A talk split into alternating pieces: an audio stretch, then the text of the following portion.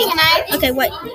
Hello, and today me and Ashlyn will be doing a podcast about Marvel, about who created Marvel, the first kind of Marvel movies, and some stories about Marvel. Well, one story about Marvel. So, so I hope you like it. It was made in 1998. The first Marvel movie was made in 1998. And before that, they made the first Marvel comics by Stan Lee.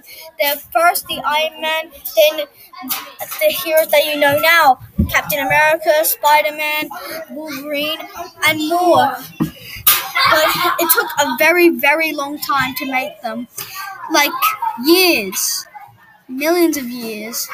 And we'll tell you a short, a short story after this.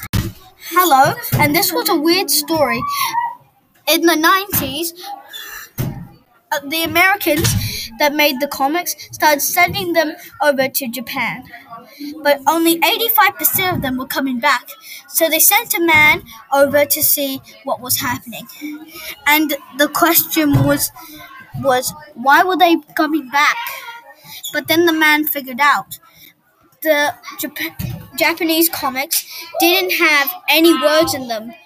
They didn't have anything to see. They only had pictures to look at.